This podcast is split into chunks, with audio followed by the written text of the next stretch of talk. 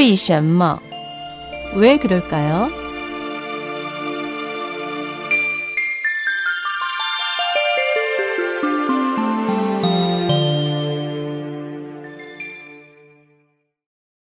왜 그럴까요?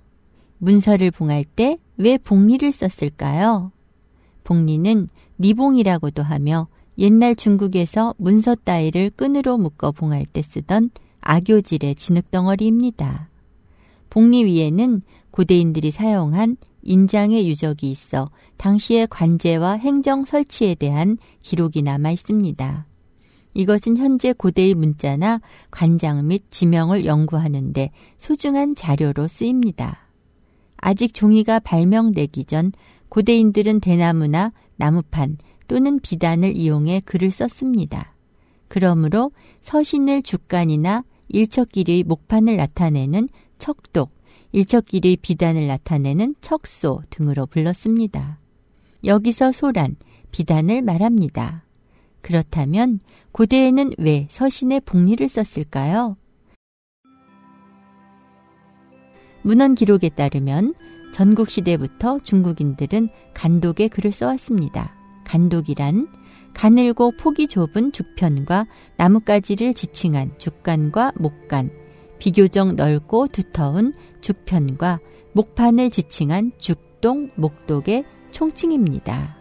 때문에 후세에는 간독을 전적이나 서신의 통칭으로 썼습니다. 설문해자에 따르면 간은 첩이다 라고 했습니다. 첩은 죽편과 목편을 가리키며 간은 대부분 중요한 공문이나 서적, 율령 등을 기록하는 데 썼으며 간서라고 했습니다.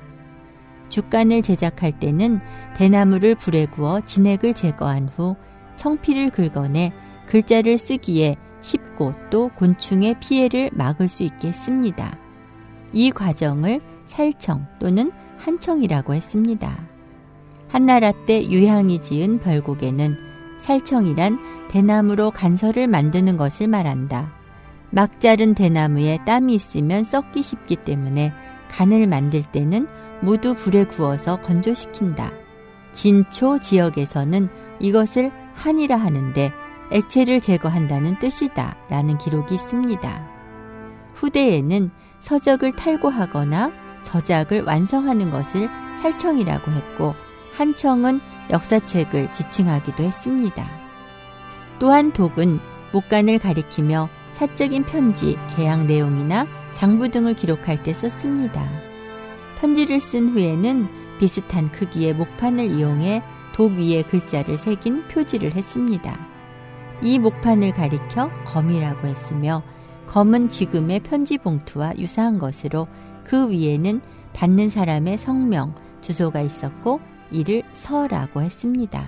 또 독과 검을 노끈으로 한데 묶은 것을 함이라고 했으며 비밀을 유지하고 전달자가 몰래 편지를 뜯어보는 것을 방지하기 위해 거미에 고랑을 새긴 뒤 구멍을 뚫어 끈을 묶고 그 위에 진흙을 단단히 덮은 뒤 인장을 찍어 증거로 삼았는데 이것이 바로 봉리입니다. 한나라 때 황제는 자색 인장이 새겨진 서신을 썼기 때문에 잔이와 잔이봉은 황제의 조서를 대신하는 단어로도 쓰였습니다. 봉리는 전국시대부터 한나라를 거쳐 위진시대까지 널리 쓰였지만 진나라 이후 종이가 널리 보급되어 간독을 대신하면서 봉리는 역사의 무대 뒤로 사라졌습니다.